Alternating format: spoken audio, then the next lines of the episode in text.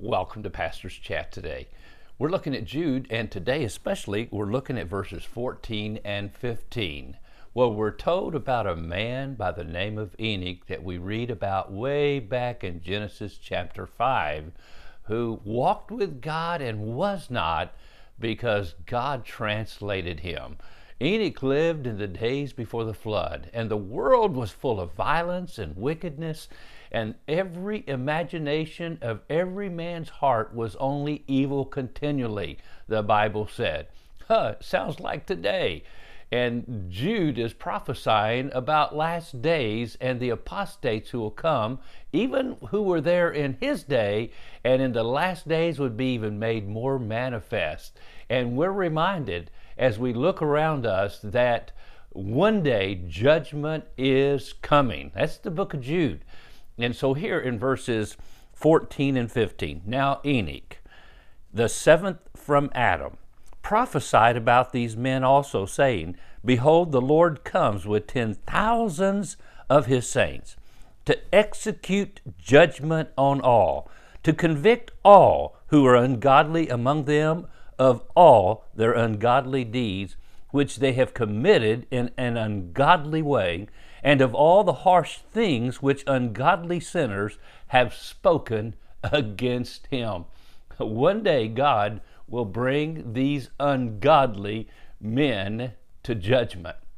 I know sometimes it's hard to understand as we look around us how we should respond to the wickedness, the evil, the ungodliness of those around us. And if we're not careful, we get cynical, we get judgmental, and uh, we get critical. And sometimes we get discouraged because we think they're getting by with it. But my friend, that's the opposite of the truth. Now, Scripture tells us in Matthew that we're not to judge lest we be judged, for we that judge, Romans says, do the same things. And at the same time, we're told that we shall know them by their fruits. And so we look around and we can see those who are ungodly by their lack of fruit, actually. And uh, because, as he says, they're like trees without fruit, they're rootless. And so we are looking now at this man named Enoch. Now, Enoch, it says here, was the seventh from Adam. And uh, that identifies him as this godly man who lived 365 years and he prophesied. Now, we understand from Bible scholars that this quotation that we read here in Jude, verse 14, is a quotation from an apocalyptic book called the Book of Enoch. Now, the fact that Jude, Jude quoted from a non biblical book does not mean that the book was inspired or trustworthy, any more than Paul's quotations from the Greek poets were, uh, with, were given with God's seal of approval, anything they wrote. It's just the Spirit of God led Jude to use this quotation and make it a part of inspired scripture. So we are told that Enoch prophesied. He prophesied of these ungodly men. Now we believe that he was, of course, speaking uh, in his day that the judgment of the flood was coming.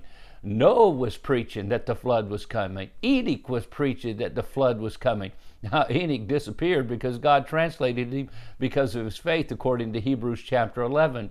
But not only was it speaking of the immediate coming judgment, we believe that Jude is reaching back and showing us sometimes what we call the fulfillment of double prophecy. There was the immediate prophecy, the flood was coming, but also one day, Peter spoke about it in 2 Peter chapter 3, a coming judgment for these scoffers and these ungodly men. And we believe that that judgment is right around the corner. We really do believe that. The scripture is clear.